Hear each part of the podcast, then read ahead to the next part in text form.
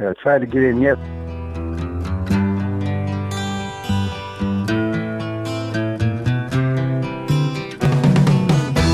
Tax the rich,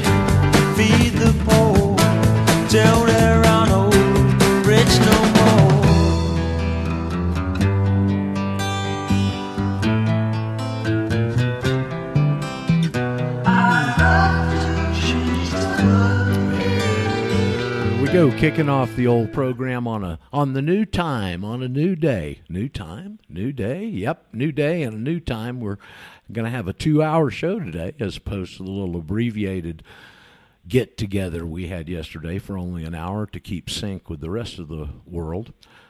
In its constant changing and stuff. Here we go with the radio ranch your two hours of stimulating intellectual oriented we try conversation, social intercourse, if you will. Chris is on already with us on his new alternate phone there. And uh, let me just say that it is the Radio Ranch and the People's Patriot Network. And here we are in the thick, in the midst of the early coronavirus pandemic. Hey, Chris, how you doing? Is it a virus-free day for you today? So far, it's a little cloudy overcast here in the Las Vegas area, but I did take note that uh, Trump supposedly made some sort of financial intervention to quell the chaos in the market, supposedly. Well- uh, Russia's feeling it, and everybody. Well, there's a bunch of chaos in the market, that's for certain, yesterday. And I, I thought it was probably the biggest day, but they said it wasn't. I think there was a bigger day down in 208. Uh, maybe one one other one, not too many other days that are down 2,000 points, and today it's up 500. Uh, gold's being held in a six 640 to 660 range, if possible. Uh, i- interestingly enough, something really significant did happen uh, the other day. There briefly, when uh, gold went over 1700 in the overnight, and uh, according to Mike Malloy, uh, it was uh, the gold to silver ratio went over 100. It went 100.1 when that when gold spiked like that. So uh, for people that watch these markets, and I'm pretty sure everybody knows about this, but the basics here are that the gold and silver ratio, in the way that God produces it, in other words, the way it's found in the ground, is about a 15 to 1 ratio on normal uh, if, I, if my memory's right. Uh, and so just for a smidge the other day, it went over 100 to 1.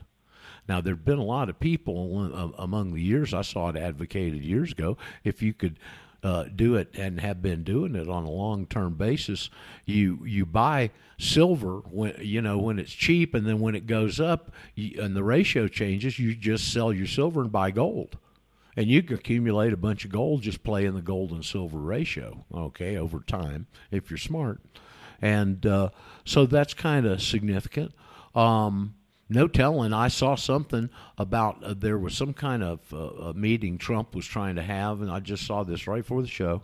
Trump was trying to have with uh, pelosi and she's off on vacation or something and going to be able to have the meeting and the market uh, reacted. So we'll see. It's the same old games you know uh, and uh, but boy, this is in a big time arena now. The Democrats, by not cooperating with this, they to me assure their destruction this fall. Well, uh, I think it's pretty frivolous to think that your avowed enemy that wants to destroy you, that prays for your destruction every day and claims she's praying for you, uh, is pretty insane to think that she's going to play nice with you. You cannot play nice with terrorists. That's a truism that we've been talking about Well, for a well- long time. What shows so blatantly through, and even to the uneducated and some even unaware, is that they care more about their party and their agenda than they do about the country. Okay, and and the country's getting in such desperate shape in so many crucial areas that a lot of people are starting to get very concerned. I mean, look what's happening in California, man. I mean, it's it's all, up and down the West Coast.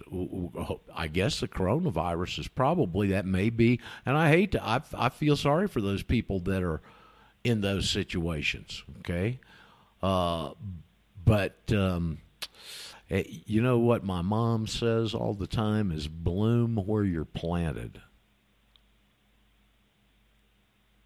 Bloom. Well, that makes good sense because other areas are foreign and not uh, usual for your environment. So it would probably make sense to try to operate where you grew up because it's easier there than it is other places. No acclimation involved. True that. True that, as they say. So, unfortunately, uh, it would appear if this coronavirus thing is as effective on old people who have, there's three different conditions. Uh, one of them is heart problem, the other is diabetes, and then there's another one that they were, I can't remember which one the third one was, uh, that you're very susceptible to being checked out with this thing. And I would imagine that probably a huge percentage of the homeless population in these cities fit the one of those three criteria, if not Well, more, if not all third- of them. third- Right. There's a third class too, and that's the opposition voices, the dissidents that they want to disappear under the rubric that they have coronavirus. Whether they do or not, it gives a perfect pretext to uh, drag them out, throw them in, bag them, and tag them. Well, there certainly is a, a martial law and a control element here. We're seeing it in China. Uh, in uh, once again, uh, the thing to do is to come out of her and get in a position where you're not susceptible to that. So, uh, wherever that is, uh, some part of the d- domestic U.S. or uh, if you have the ability to leave. Um, so anyway, there's a lot of news that's breaking, and uh, there's some really, really interesting things happening. And you know, if you look at this this virus deal, uh, there's a couple of real hot pockets around the world. Obviously, China, uh, Iran got saturated with it. One of the head guys' advisors either died or had it. A whole bunch of the upper echelon command structure there in Iran's got it, and that raises suspicions right off the bat to me. Now the other pocket, yeah, the other pocket that uh, I'm just talking from all these years the sixth sense stuff. The other pocket that is the one that sticks out, and what I've learned over the years is you always look at exceptions. Anytime you're looking at something and it's always this except for this one here, you always look at the one and why. Okay, there's a lot of answers there I've found over the years. All right, and this is an exception here, Italy. Now, Italy had been given the EU a bunch of problems. They've had a lot of, of, of political power in the, the five star movement, the them wanting to go in and get all Italy's gold back from the from the private Italian central bank. Uh, and causing a lot of ruckus and putting these guys up in the spotlight. They've been in a in a real spotlight with the immigration because Italy juts down there in the Mediterranean, and they can run these uh, uh, these immigrants in there easier than there and in Spain. That's the two easy parts uh, where they can easily access the bottom, the, should we say, the soft underbelly of Europe. Okay, and so Italy's been real prima facie in that whole aspect of this, and they're putting their backs up and saying no more and all that kind of stuff. So Italy is kind of a real burr in the saddle of the EU with these political things they're trying to uh, uh, do and achieve certain ends.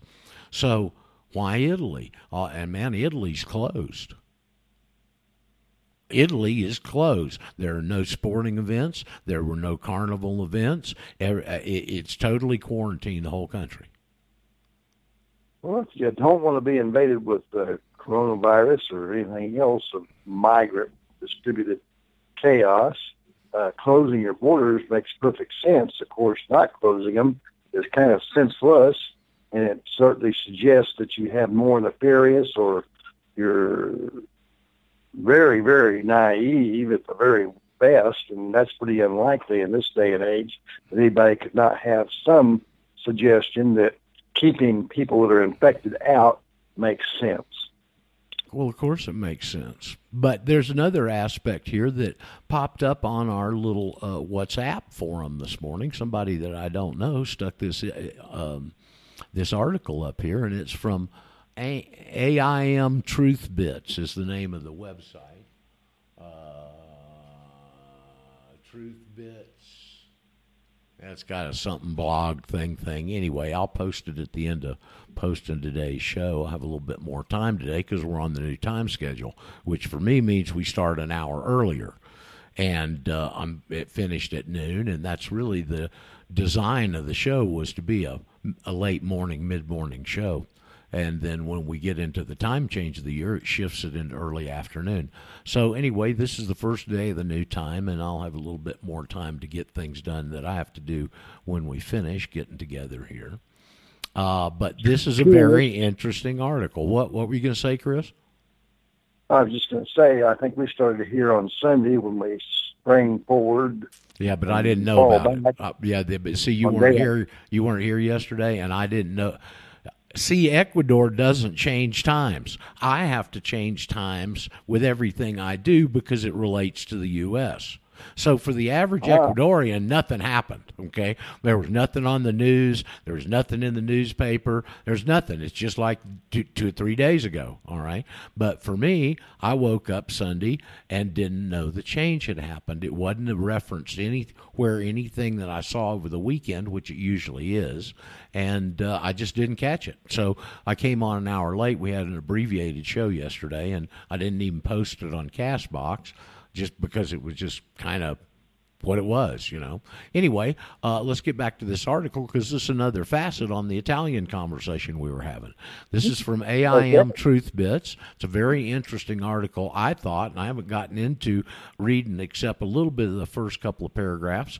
So we'll at least get into that. This should perk your attention, and it's more of hey, why the Italians, A, and B, the worldwide rise, raise in consciousness that the population of the world is experiencing, mainly because of the internet, A, and because B, the situation's getting so critical on the other side that they're finally damn waking up and starting to ask questions.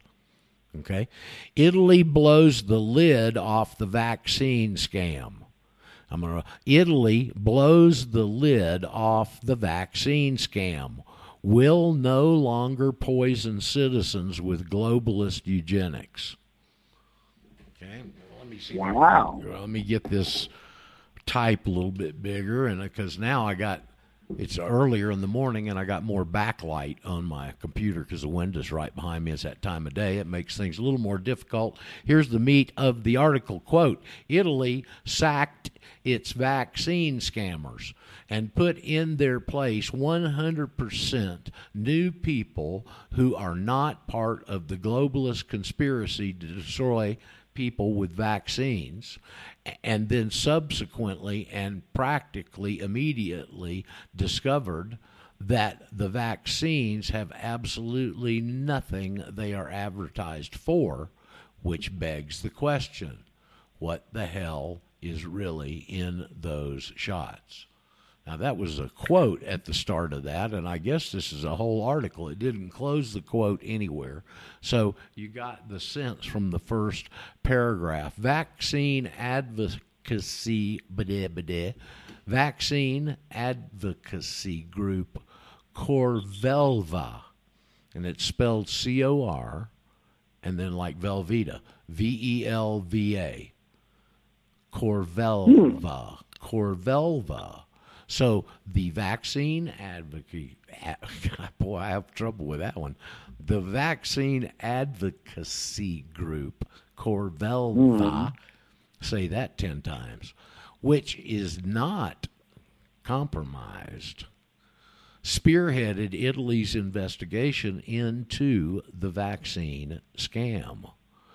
The eugenicists are up in arms over Corvelva.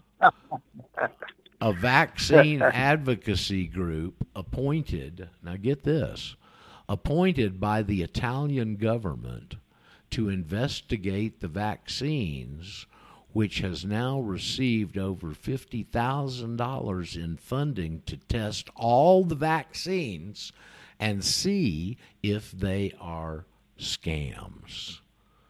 And hmm. and more.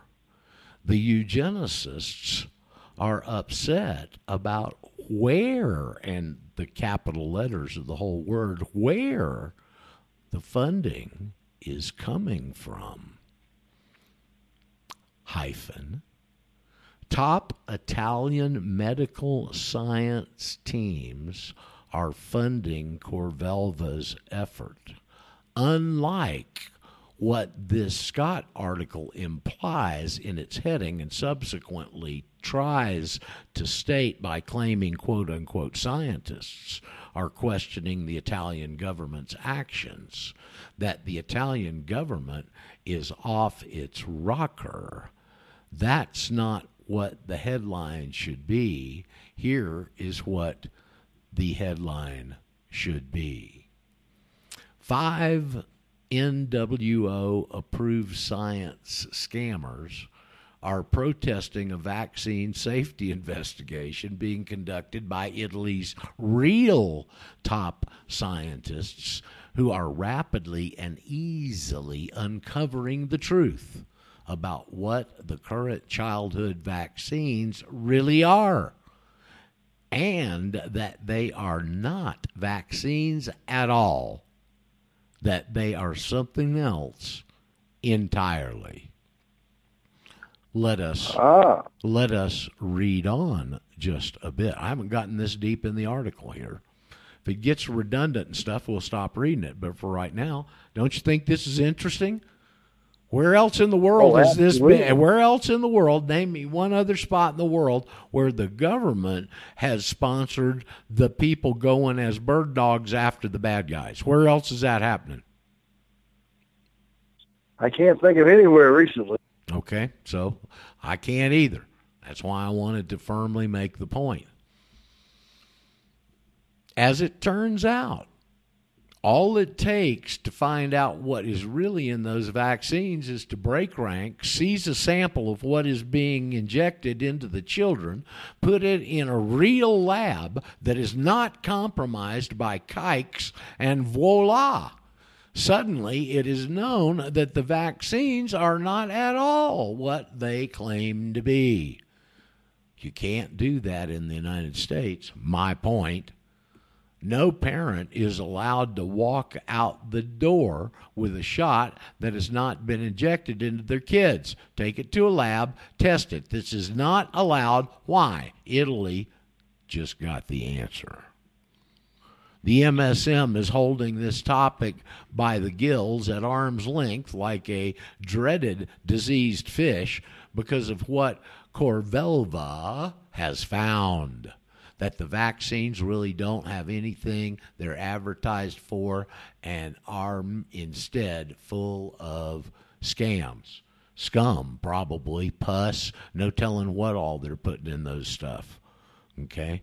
Uh, and they're going to be trying to inject more into them here with this uh, coronavirus thing. You can't find a legitimate MSM report on this topic. Instead, the reports are all slander, calling Italians stupid, backwards, conspiratorial, against quote unquote established science, and anything else that they can muster.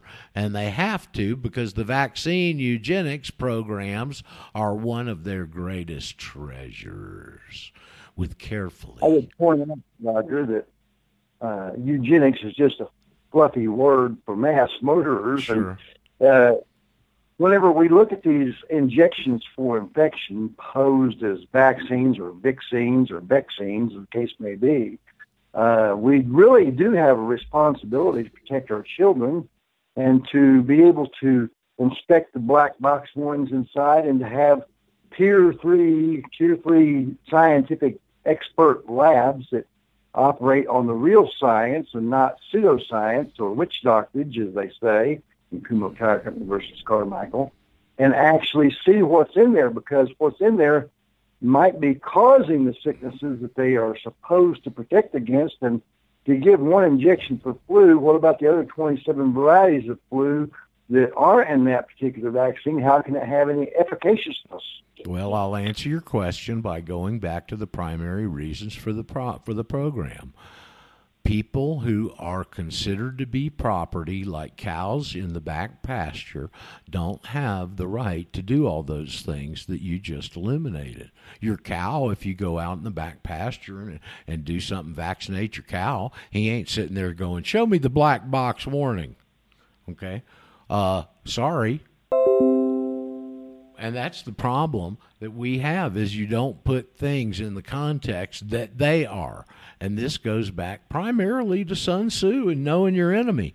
See you not only got to know who it is you got to know how they think. And when you can start thinking like they think then they're beatable. Until you do you can't. It's quite simple. It's been around for a few thousand years chris did i just lose you Not me. Okay. I heard somebody else chime in. Well, no, you didn't because I didn't answer anybody's phone. I don't know what happened, and I'm trying to work on two computers here reading this article to you guys and all that kind of stuff and having this dialogue. So, anyway, I won't get any deeper into that. Uh, I'll post it at the end of the show description there today, and I thank whoever posted it in our little WhatsApp group. Uh, and that's a good heads up. Uh, and it's an interesting question. Is this more of why Italy is targeted? Because obviously, Italy, you know, they're not, the Austrians aren't even letting the Italians into Austria anymore. They got the border closed. You know, my situation, and, and this is how quickly this thing is developing and can affect you. Let's see here if there's anything new on the. Uh, I would think you got a lot more people at home. I think some of you folks would want to check in and tell us what's going on in coronavirus in your area.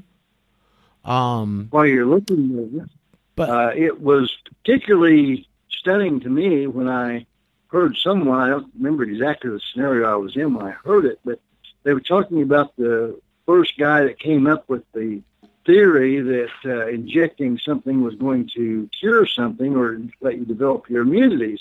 And it appears they were out in the fields on a farm and they were taking the pussy sores off of cattle and scraping that stuff in a bottle and injecting it into people to find out how it would affect them. I mean, that can't turn out good in my estimation, but uh, that was their uh, rubric they were operating from, and it certainly is bizarre that somebody could be so twisted they think pus could have beneficial effects to a person just because it uh, oozes from a wound. Well, you know, I mean, it's, they did some pretty weird things back in those days. You know what they used to do with like people that had gangrene and stuff, that type of wound. You know. Thought they cut them off, but I'm Well, they sure. do. They certainly did do that, but trying to save the limb, they'd put maggots in the wound. I don't know if you've ever been out in the woods and stumbled on some kind of dead yarn. That's what my Oh, mama yeah. used to call it. Some yarn out there, some roadkill or something that the maggots are crawling all over of, and there's hundreds of them, and they're just absolutely taking that carcass down to the bone. Well, they'd take those maggots and go put them on your foot. Well, Um, that's yeah, still a viable treatment for Yeah. some infections. I mean, I listen. I know it is okay, but it's just repulsive, like bleeding people. Uh, by the way, I was having a conversation with our good mutual friend Harvey Wysong yesterday, last evening, and um, I'm going to schedule Harvey next Tuesday, and he's going to uh, do a whole thing on coronavirus and listen, Stem Cell Ultra, our stem cell product has has got. I got an article off Zero Hedge yesterday. I'm going to read a bit of it here and take a little of his thunder away from next week. But this is directly related to stem cells. In the second stage, if this thing morphs, okay, if it morphs, and it probably will, I'm thinking that it gets people because it goes down into their lungs and destroys the lungs' ability to remanufacture stem cells at the most delicate part. That's what I got from reading the article. Uh, so it may be that stem cell ultra comes in and plays a real important part here for, for somebody. Okay, so we'll. I got that article separated over there. I wanted to touch on it today, but I did want to announce that Harvey uh, will be here next Tuesday, and we're going to talk about that. Uh, and uh, the also don't forget we got Thursday. we got Doc Harmony, our uh, mine and Jack's, and several other folks here, maybe old friend from the Atlanta group, and she's going to talk about. Uh, well, for one thing, is she's found a place that cures cancer. I'm sure it's out of the country. She lives in Costa Rica, and uh, uh, we'll find out more on Thursday. Is all I know. Uh, we'll probably talk about coronavirus, what she's doing, general conversation, that kind of stuff. But she is scheduled for Thursday, day after tomorrow. Hopefully, Paul will be with us tomorrow, and uh, then Harvey next Tuesday. So we're getting some th- ex- expertise here uh, and insight into these. Uh, well, potentially serious problems. This thing's developing incredibly. I, what I was going to say a minute ago, Chris, is, you know, last Monday, if you'll remember, this Monday we missed an hour. Last Monday I missed two hours because I had to go on that stupid immigration trek down the other side of Quito so I could, you know, get up early, go up, meet somebody, go the other end of, of Quito, which is about a 30, 45 minute drive, go to the immigration new building, which they intentionally placed in the other end of town down there, and uh, wait around, bypass a, a line of approximately 150 people waiting to see two clerks up there, and go over to the side so I could stand in front of some immigration official for less than a minute with my attorney while they spoke Spanish and I didn't utter a single word. That's why we didn't have a show the Monday before last. And in that incident, it was, if you remember me telling you about it, I've overstayed my temporary visa, so now I'm illegal again. I'm used to it after nine years of being that way in Argentina for the most part. But here I'm illegal again. I'm trying to be legal. Uh, and so I've missed it by a few months, so I'm illegal by a few months. Well, their problem is bureaucratically, they can't do something legal, extend my, my permanent residency to a guy that's here illegally, which I can understand. There's a, there's a contradiction there, all right? But uh, yet, what I may have to do is take off another day. I guess I could do it on a weekend. Uh, pop up a couple hours above us there, go to Colombia, walk across the border, get my my passport stamped, come back, and then they'll process my permanent residency. So that may be what I have to do, and that just happened a little over a week ago. Now we find out that because Ecuador's got some people with the virus. Now Colombia is is mandating a doctor's visit and some sort of paper that that you that you're virus free before they'll let you get into Colombia from Ecuador. So now that problem's facing us. And as they said on TV last night, you could go get a doctor and go get tested at the lab and not have it, and two days later have it because it's been sitting there. You had it and it was incubating. So the whole thing is topsy turvy, and uh, that's just one backlash. And the important thing about that story is that's happened in in eight days. So this thing's moving moving pretty rapidly, and uh, it's going to touch all of us directly or indirectly. Um, it's going to have a great effect on the world. And you know, it's not all negative. There's going to be some real positive things happening out of this. But one thing, homes homeschooling kids maybe now because the schools are going to be closed. Don't forget, we're going to be dealing with this for three to five years, folks. Okay. Now that the schools are closing in mass in some towns, uh, somebody's going to get on the internet and come up with a good homeschooling curriculum program, and maybe it'll shift the uh, some of the propaganda mills over back to some. Uh, for best thing is to make sure they aren't using the software that these creeps create for them. Okay. Uh, you can imagine they're probably already working on that. But the good news you know, is looked, they're out of the school. At this home do what? Good. No, I was going to say the good thing is at least in some areas the schools are closed. You know, that's a really you almost have to admit that's probably a good thing. Uh, well, absolutely. If you've got a potential pandemic or demonic, as the case may be, developing, uh, shutting places that people aggregate closely together and transmit viruses is probably a sensible plan. And you know, the, they had the White House soirees and the CPAC conferences where people supposedly got exposed and this and that. So it's a real general consideration if you have a potential dangerous virus. But to the homeschool situation, there have been a number of American homeschools, and There's different groups, the LDS Church, so on and so forth. They, a lot of them put out really great homeschool materials that are not part of the uh, government-controlled school system that actually teach people how to read, write, and count, and decipher, and think uh, clearly, and be discerning thinkers, as opposed to rote learning of the government's diatribe. Well, let's hope so. It's going to be real interesting. I guess we, you know, it. Uh, they're going they're going to use, and I heard some some guy, uh, you know, very knowledgeable in this area, and it's saying last night I think I was watching Tucker Carlson saying this is really the last defense they've got to start quarantining people and staying away from. Uh, you know, public places. Some of the stuff they're talking about is real serious. Okay, I mean, closing the New York City subways. Four and a half million people ride that every day. You imagine what that'd do to the streets of New York to close the subways? Ooh, some of the parking lots. Um, you know, I, that's what I'm saying. Some of the uh, even potential repercussions. Some big uh, train that runs from New York to Baltimore or some or someplace, one of those main high speed rails uh, uh, connection systems there is closed down. It's not running. They're talking about uh, uh, canceling what uh, uh, who who was it? Who was it? Says wife is a nurse. It was Jim yesterday. Jim Ram. You weren't you weren't around yesterday, Chris, in the abbreviated show there we had, but uh, Jim Ram's wife is uh, evidently a nurse, and uh, they had to cancel some big worldwide nursing conference in L.A uh, and because they couldn't afford the nurses getting exposed to mass contaminated, the ones that are going to take care of a bunch of these people around from around different parts of the world. So the, there's all kinds of interesting repercussions to it, you know.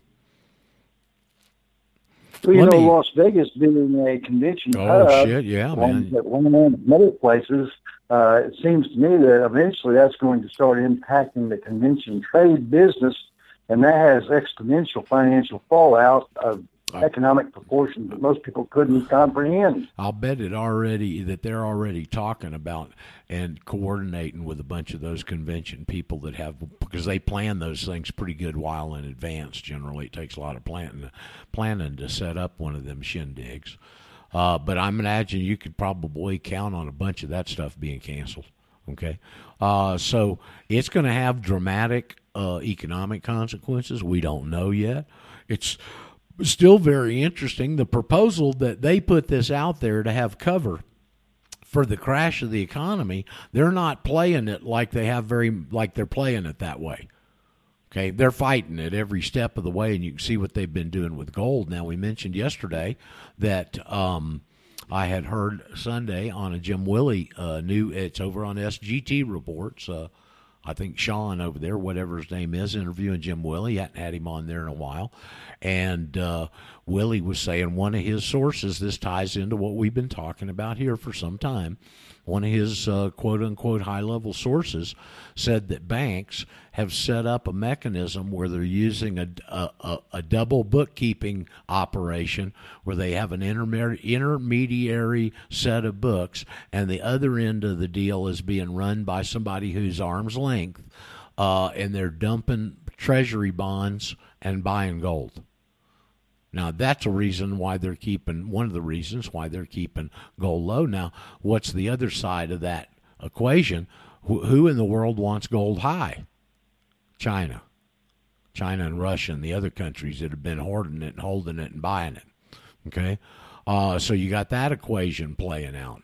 Uh, Willie says that the Chinese and the Russians, and I don't remember if he included the Japanese or not, but that they he, he speculating is what he's doing that they uh, have a plan to take the COMEX down by skyrocketing the price of gold, making it higher, and, and, and COMEX and all their shenanigans of. You know if you join COMEX and want to take gold out? You know, instead of rolling it, rolling your paper and your contracts or taking cash settlements, if you want to take gold out, they won't do business with you. They'll tell you to go somewhere. They else. weren't going to deal with paper because they can't handle all that heavy gold. And besides that, that's the real stuff. They got to keep that off the books. That's right. so uh, anyway, that's a lot of interesting stuff. It's real. We've been preaching around here for some time, and uh, it, that uh, you know it's probably wise to have some all of it. Really, um, it, the, in the old days when you used to hear the from your financial advisor, if you ever had one, or you'd pick it up on different TV commercials. You know, don't keep your eggs in one basket. That's the old cliche. But back then, all the baskets were made out of paper. And I don't want to keep mine in paper baskets. So you get some in bonds, some in stocks, some in this, some in that. But it was all paper based, somebody else's liability. And after we've moved over into the hard paper, hard currency realm of things, we always had access to the metals, but now with the with the cyber coins, you got access to some, you know, pretty decent cyber coins, which it says right here, one of the new headlines on uh, on Zero Hedge is Bitcoin tested as a safe haven after the biggest stock crash since 29. Now it was about mid sevens yesterday, seven six. Uh, I noticed right before the show it had up right around eight thousand, a little over. So we're going to see about Bitcoin, but I think it's wise to have some all of it because at least these are all, all you know, you, you the baskets you're putting them in are good, heavy, well-made baskets. They're not flimsy paper, and it probably is wise to have diversified somewhat in all of these hard currency, hard money options that we have access to now, and I hope you've done it. I think those of us who have will be rewarded richly at some point. Um, by the way, Karatbars is coming along strong. Uh, Harold, you know, they've made it through uh, the big hit last year with the big theft, uh, and they've got several new additions to the system that are going to be coming online between now and June. Uh, Harold, I just saw a short video on it over the weekend, and uh, I told you, like I told you, Karatbars will make it. Okay, uh, company's very solid. They've made it through a couple of incidents, this one in last year, and then the one early on with the Russian mafia, where they slipped a bug into the processing system over at the processing center and went back in and did a fake recall, a fake rebate on at least a 150 that $10,000 packages and stole the money. I know it was at least 150. It was probably more. That's a million and a half cool cash right out of the cash drawer you don't have to operate on anymore. And they made it through that. Ouch. And they made it through this one, which was considerably larger than that one. Okay. So, and the reason is because they're a solid company. They're good, honest people. They've got a genuine concern and care about what they're doing, I believe. And they've got, because of their track record, tremendous support from certain corporate entities, forces in Germany, one of the most active economies in the world. Okay. And uh, they've got a lot at stake on seeing the world have hard money options and get these damn users out of the picture of running things all over the globe where we're seeing the results. I think the biggest thing for me, Chris, about this thing as it develops is it's just the ironclad nail in the coffin for globalism. Globalism's done. Well, it is potential that the um, untimely rollout of this coronavirus and the financial consequences that are connected to it, uh, at least cursorily, are outside their realm of preparation and off their schedule, and they don't like things going off the schedule. They like it very tightly scheduled on their terms, and when it goes outside their terms, it causes them angst. Whoa. Whoa. Biden is is yell, melts down at somebody in the, in a campaign setting saying you're full of ship high in transit when he's confronted on uh, his plan to take guns. Uh, that whole circus. We didn't talk about that. I mean, it's just entertaining to watch. Like Barnum and Bailey is this uh, this Biden the Biden senility tour. Well, Roger, it's my contention that Biden and Bernie both are untenable candidates, both of them. There might be some sort of Hillary in the woodpile behind the thing. But being that Trump, you know, he's certainly better than Hillary, but I'm still not convinced he wasn't their guy in the first place. And so uh, if you're wanting to drive him into Trump so he can finish his mission on his second lane duck term, uh, that's exactly what I'd do. Is I'd put a whole bunch of crazy lunatics up there so people would be forced to run into the arms of where I wanted them to go. Don't throw me in that briar patch, please. I keep flashing on the Beatles' magical mystery tour here, the Joe Biden's senility tour. How do you like that one, Daryl? I like it a lot. It's uh, there's sort of a uh, sort of a beautiful sort of uh, you know lovely irony to the demented experiencing dementia, and uh, I just got the theme song. I got the melody so- line. Da da, line up for the mystery tour. Da da. yeah. Well, yeah, it's it's it's about as good as that uh, little ditty where uh, they uh, they rejiggered it, and it's uh, you know the theme song is my Cor- my Corona. Yeah, yeah. my, my corona you know that's yeah. that's pretty cute very very uh very uh what was that guy that always did those uh knockoffs on uh weird al yankovic Yeah. um uh, i wonder if i wonder if he was a uh a uh one one of the tribe kind of sounds like he might have been but We we um, had back in those days when that Yeah. record was out. You know what label that was on? I, that's the kind of stuff I relate to generally with songs. And I know you don't. It's a rhetorical question. It was on Capitol Records.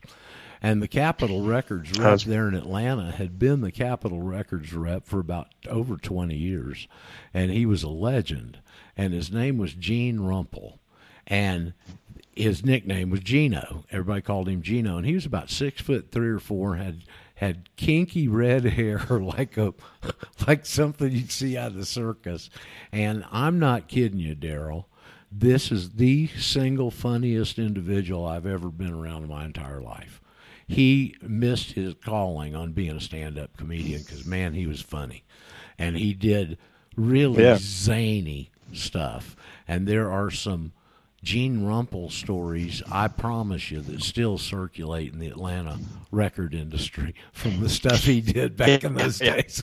yeah yeah i i can appreciate that I can Uh, remember when that record know, was I- out, I- My I like- Sharona. yeah, See, I ahead. remember because we'd all meet and we'd have to go to the radio stations and we'd all get to hang around together every Monday at two or three different radio stations. And I remember when My Sharona came out because it was one of those records. Capitol did a great job on it. I mean, it's just an overnight smash. Bam! Every radio station in the country's playing it, and it was a pretty big hit. And uh, that's a nice little. Uh, uh, turn on it to turn it into my Corona. it fits Yeah. perfect. Well, you know, it's it's easy to play.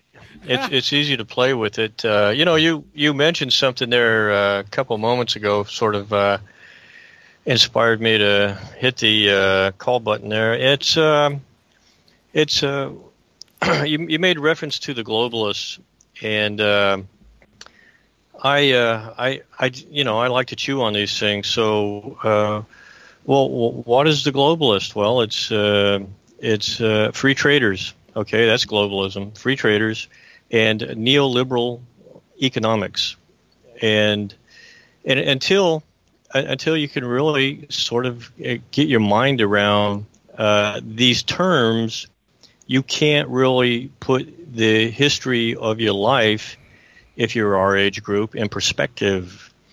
Uh, so who who was a who was a neoliberal? Well, uh, uh, uh, Ronald Reagan, he's a neoliberal. Uh, eh, Margaret Thatcher, neoliberal.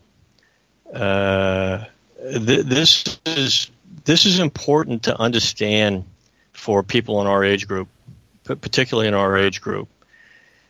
So you can see uh, where you came from. If you understand where you came from, you might appreciate more where you're at, have a better compass, a sense of direction. Uh, this this uh, this whole these these events uh, I call them these events uh, are, are uh, a convergence. These are a convergence of events, which when you pull far enough back, you see a process. Now, the process once uh, deployed and implemented is leveraging and self-replicating. It becomes the the virus becomes viral, and it uh, force multiplies upon itself. Now, they are going to ride that force multiplication like a wave, and uh, as as as you've always said, and I agree, and there's other examples of it. It's harder, you know, to push a string than to pull it. Uh, you know, snowballs the avalanches generally go downhill of their own force. So as as this starts to affect these events start start to gather momentum, they converge, and they uh, are self-sustaining over a period. Uh, I'm not just talking about the virus; I'm talking about people's perception. Uh, I'm just listening to you and Chris talk, and uh, I appreciate what you're saying. And it's interesting to note that our our perceptions, even us, our our perceptions are being managed at this very moment. You have to be conscious. This is a this is a perfect example where people need to step back and learn objectivity. Yep. And because you, you will your your perceptions will be uh, uh, uh, manipulated or managed or your percep- your, just your perceptions, and then uh, this you, you'll think you're thinking, but actually you're feeling, and you'll start to do things on your feelings instead of your thinking. And uh, this is, I, I, know I sort of took in a sideline here, but I, am coming at this from a different point of view.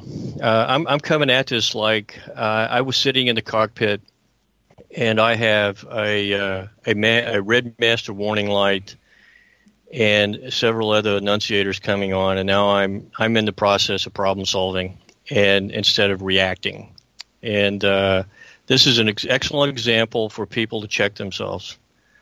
Okay, so I'm just saying. No, I agree. And there you go. Yeah, it's uh, I saw it yeah. referred to on an article uh, on Zero Hedge yesterday as a collision of black swans. I don't know if you saw that. Had a nice little picture. Um, yeah which I saved for use at some point. I like to save pictures I find on the internet with interesting stuff like that, and it was a real good one on that article. And I thought it was very appropriate and very descriptive because that's kind of what it is. Yeah, you, you can't imagine. I, well, I don't know. Maybe I'm wrong here. Yeah. Do you think that these guys were anticipating this uh, this virus coming on the scene? Because it doesn't seem like they were. It was planned for. Let's see. Bob wants to join us. I'll get him back. Yeah, well, I I sort of uh, to to address that question. Uh, at, at, this point, I, I, lean more towards that they did see it coming, and uh, uh and their actions actions subsequent to it ha- having happened uh, indicate to me uh, give give more support to this idea that they did see it coming.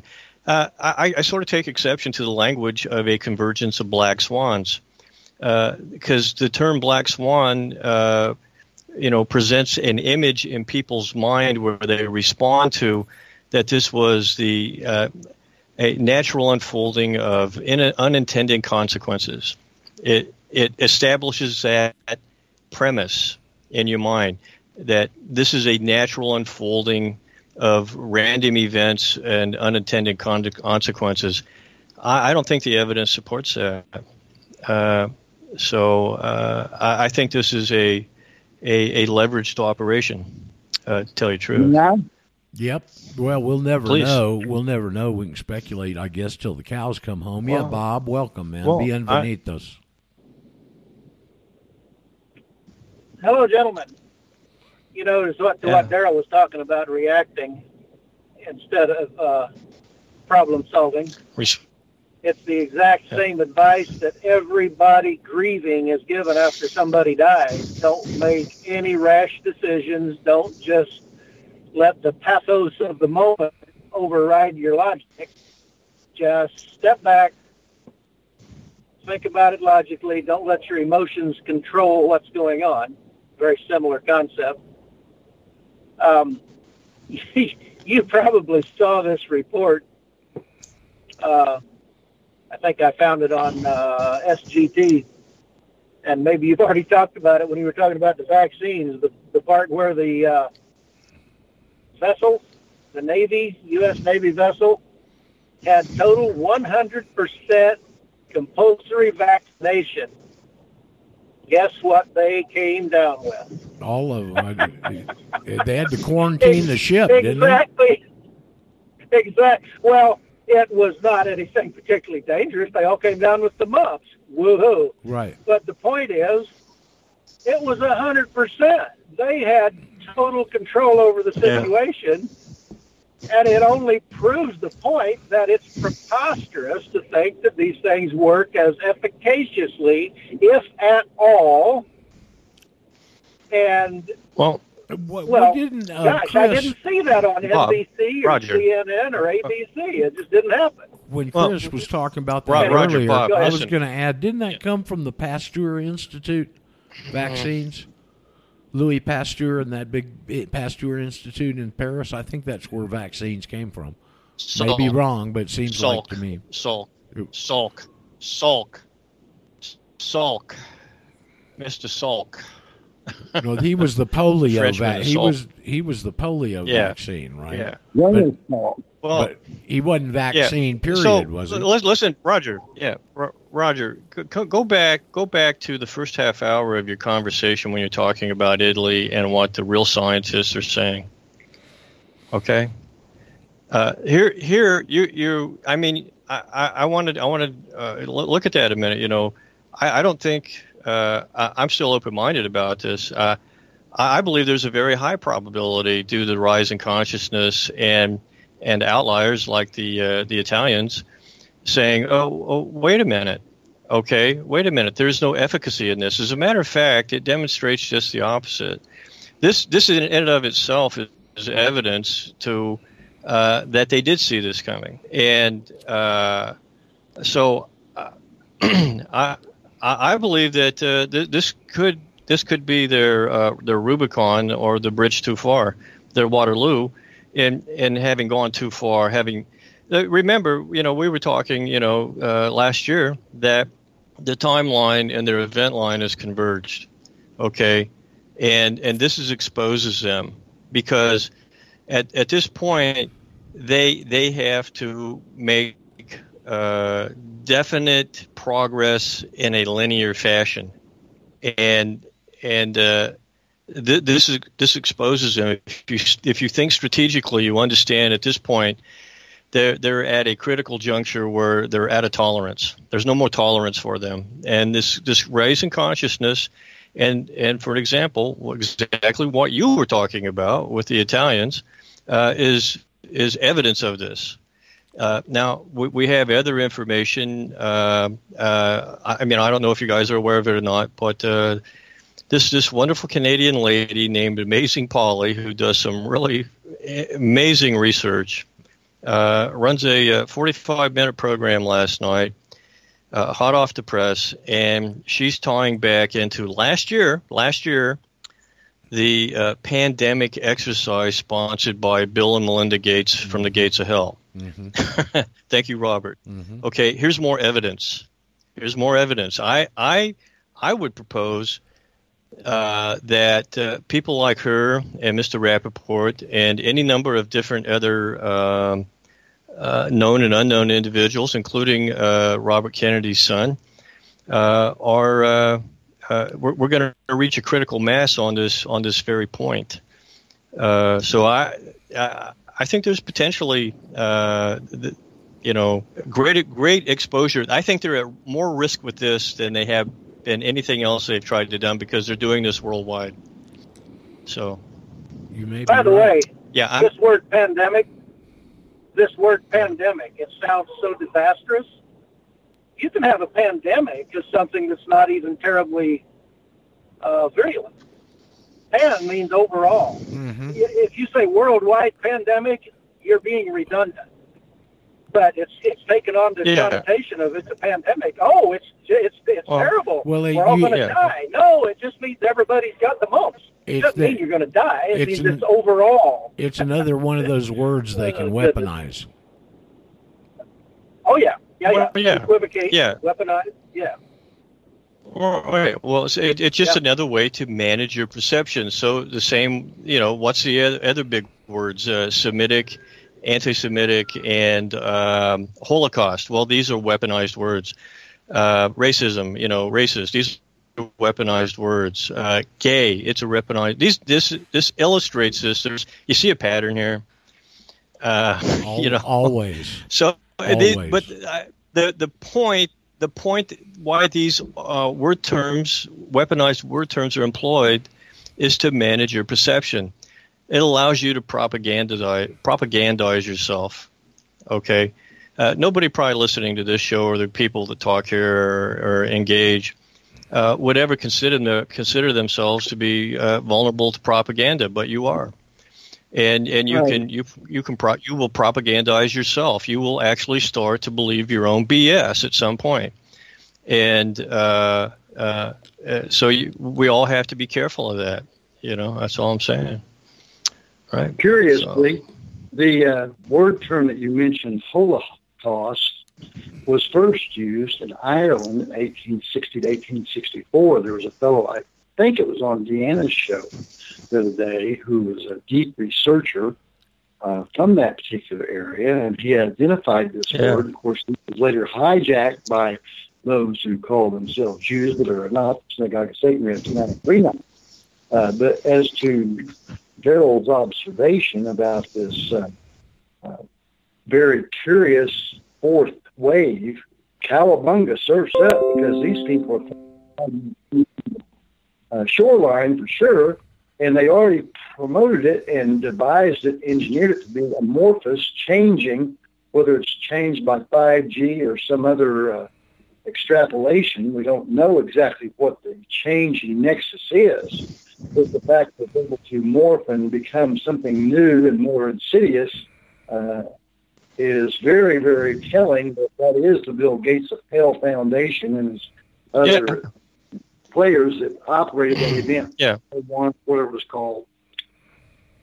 Yeah, exactly, Chris. So if you go, if you went back into the 1800s and you were talking to uh, military planners and and political um, uh, action people in the in the 1800s, you would hear the term stalking horse, a stalking horse, and this is uh, in, in my from my point of view, uh, it's not a Trojan horse, it's a stalking horse, and uh, it because a stalking horse provides camouflage and uh, and and this provides camouflage for uh, what they do. You know, if we go back to what, what you've said, uh, I don't know, probably hundreds of times, Roger. They, which is which is accurate. They uh, always try to get multiple multiples of what appears to be an event.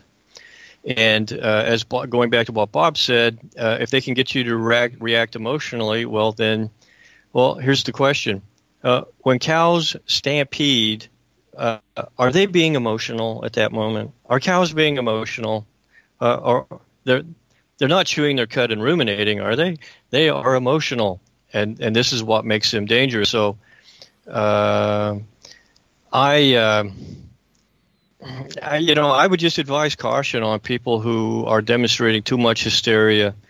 And uh, um, I, I think that uh, last night, actually, uh, watching Rick Wiles, I think they were walking on a narrow edge of uh, being almost uh, hysterical.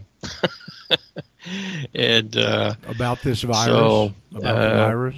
yeah, yeah, yeah, yeah, yeah. Just, just, you know, I, I prefer to, uh, you know, go go into preparation and planning and process, and and put a, a tolerance bubble around you, put an insulation bubble around you, Yeah. and do it calmly and incrementally. Uh, at the very moment that you think you need to go fast, is that the, is the very moment You that you to need to slow Yep. Always, yourself down. Always. At, the, at this at this moment, because because this is what happens when you when your body and your mind start to race together, and you think you're being very productive, uh, you're making mistakes. And so, uh, what I've observed, and which is a, just a, a normal process of human factors, this is observable behavior that we train out of people, is if you're moving fast, you are thinking slow. Uh, there's an inverse relationship here, and and you're not immune to it, by the way. It, it I, I'm talking to every one of you here. When you start to do things by emotion and feeling, or you're going fast, you will make mistakes. Every every last one of you. Okay, none of you were immune to it.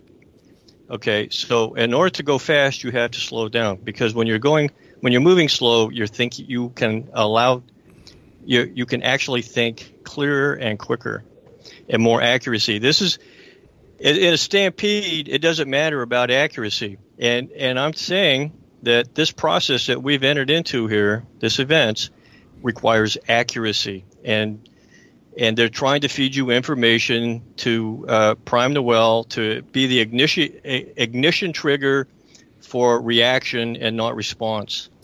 So I, I know I'm I'm kind of I'm being kind of wordy here, but Did you see uh, the? I'm talking uh, to you like I'm a training reinforce that, Daryl. pilots. Yeah, Bob's going to Let me, reinforce let me reinforce that, Daryl. Electricity. We have a particular Buddy. situation in our business which requires backing up a combination or a straight truck. Either way, it doesn't matter. Tractor and wagon, whatever. And invariably, the people that come on the crew, oh yeah, I know exactly how to do it. No problem. I've done it a hundred times. They will do it and redo it and re-redo it ad nauseum to the danger of others when if they had slowed down, taken the long view, got it right the first time, we would have had it done and over with and they would have been on their merry way. Yeah. But they're unwilling to listen, to reason and experience and say, look, don't, when they're backing up. And this applies to going forward, but it's more obvious when you're backing Yeah. up. Don't look Yeah. right behind you look a hundred feet behind you and aim at that because that's a bigger picture. And too many Yeah. people are willing to take Well, a snapshot, take two pix- take two pixels out of the entire program and say, "Oh, I got it, I got it." You know what that But they reminds don't me of? the big picture. You know Well, what, what- your story reminds me of, Bob? Launching a boat. Right. I've never done it, so I'll Well, listen. Yeah, that's a good that's a good example, Roger. You know what what Bob is describing. What Bob is describing here is uh, this thing called judgment. Uh, they're not demonstrating good judgment. Now they might even have skills, and sometimes when you're highly skilled, uh, this you can be so highly skilled and so highly knowledgeable and so full of yourself that it affects your judgment. Now this be your what you think is a strength now becomes your vulnerability, and I can play that. Okay, and I would do it to people. I would play the fact that they thought they were really good, and I would do it to them in the in the simulator. I didn't do it in the airplane, but I would do it in the simulator to demonstrate them, to bring them back to humility, humility, to bring them back to humility, a to understand that uh, they have to use they have to use judgment and and judgment in yourself. Okay, and uh, the most important, the, the biggest safety device in an aircraft is the pilot. No kidding, right? But this is this is lost. People lose perspective on this. So, uh, you know, I, uh, I I'm just. I mean, uh, this is a good opportunity for me to employ in these conversations. Uh, I'm bringing it forward. I'm I'm talking rather forcefully about it, but I know what I'm talking about as how it applies.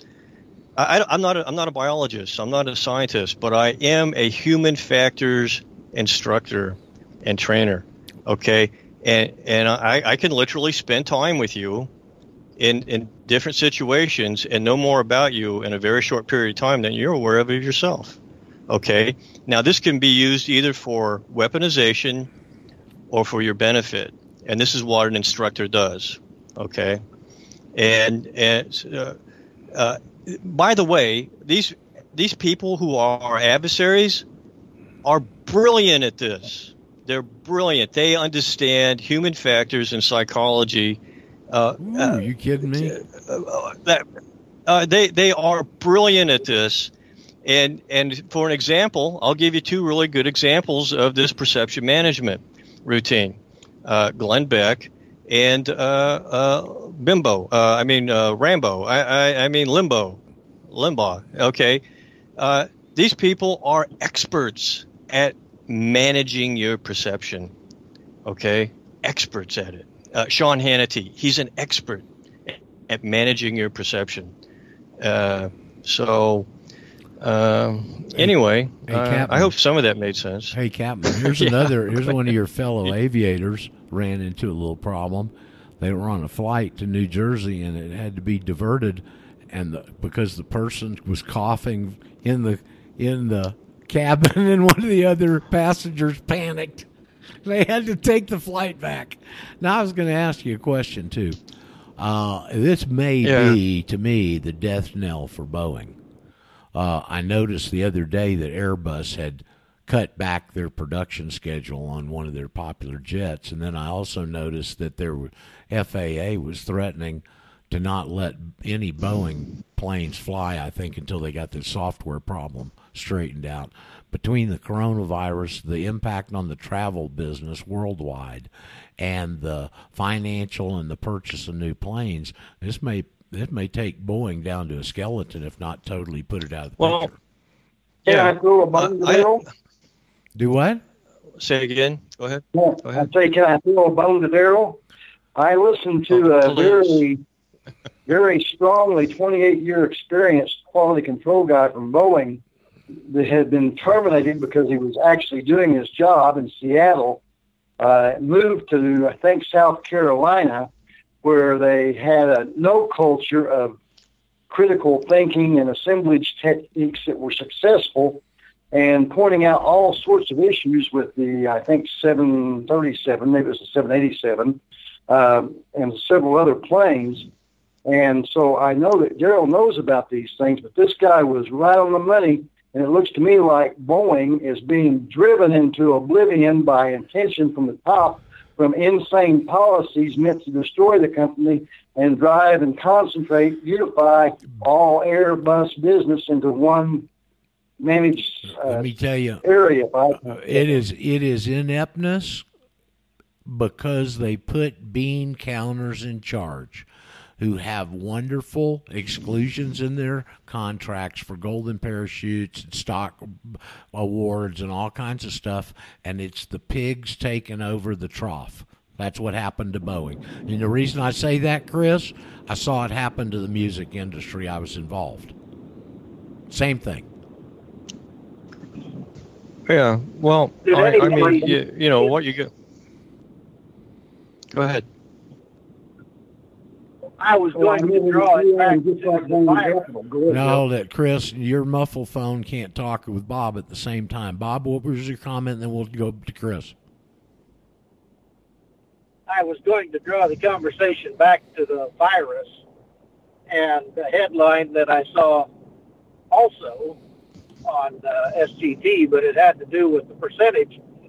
And I was shocked to realize, assuming this was true, and I haven't fact checked and I haven't fact checked, but the but the, the claim was that 99% of the deaths were 60 years old and older and that's that's pretty amazing. That's a very very persuasive statistic.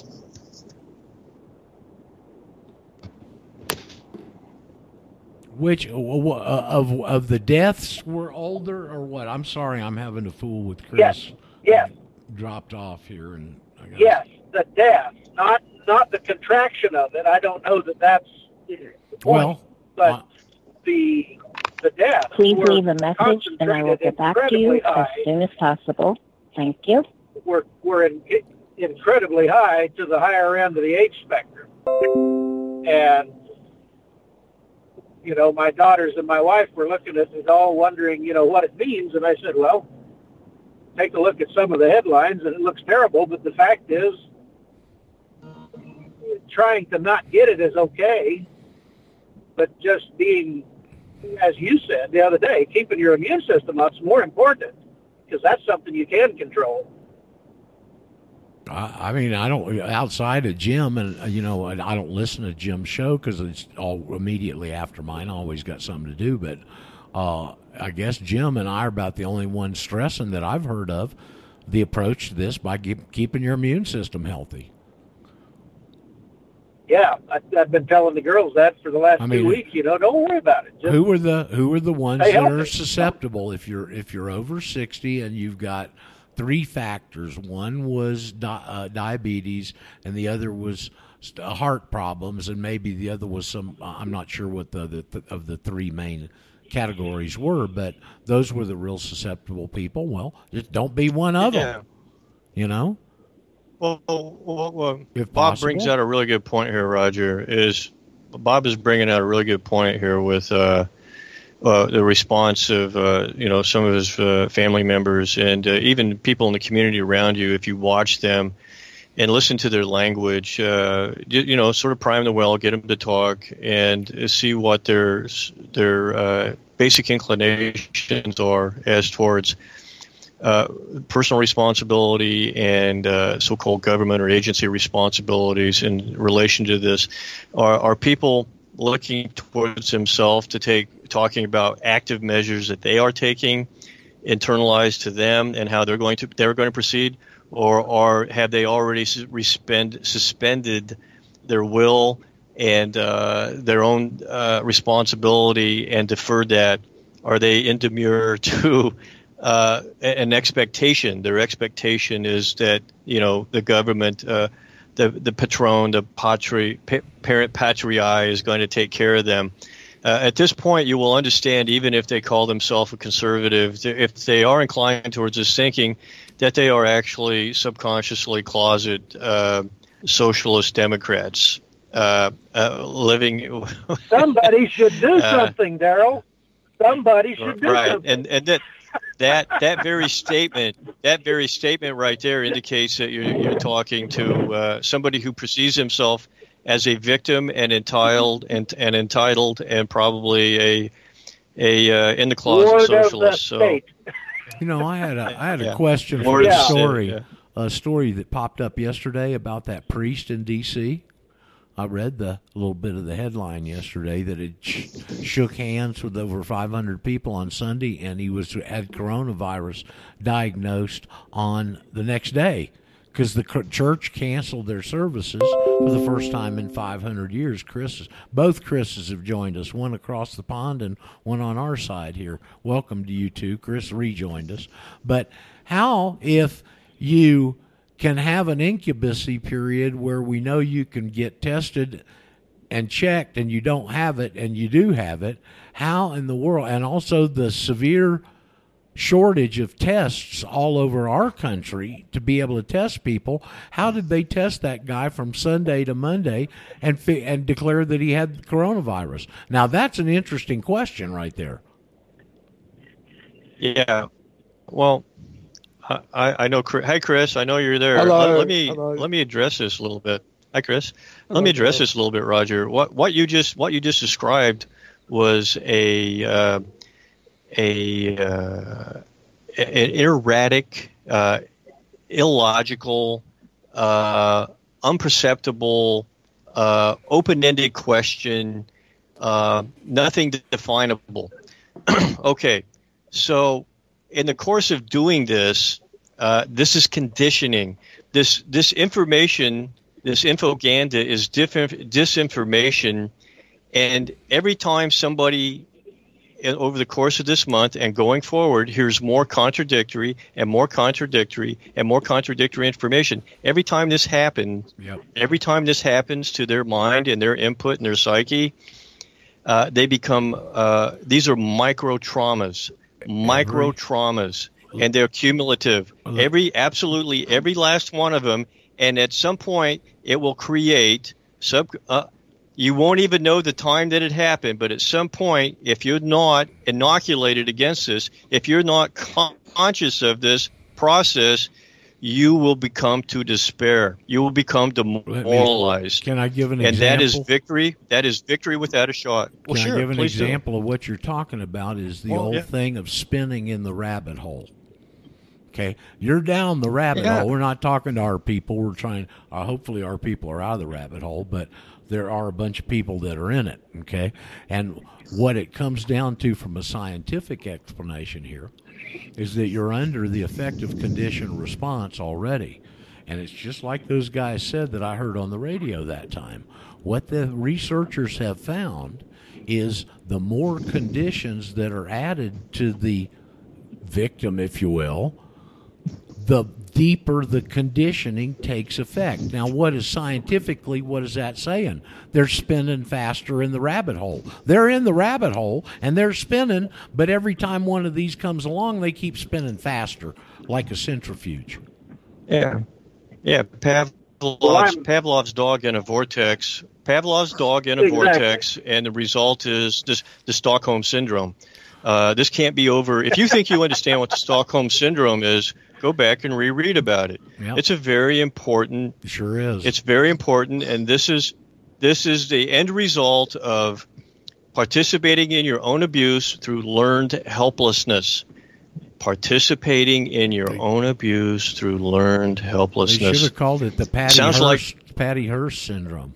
People that identify more with. Well, it's yeah, yeah, uh, uh, yeah. It's it's uh, it's uh, it's quite fascinating, and and this here again, this is about human factors again, uh, and uh, so And spe- Um, specialization of on? knowledge of the herd is one of their areas of expertise. Chris, how you been since last week? You didn't join us since last Wednesday. Not our Chris, uh, uh, England. England's Chris.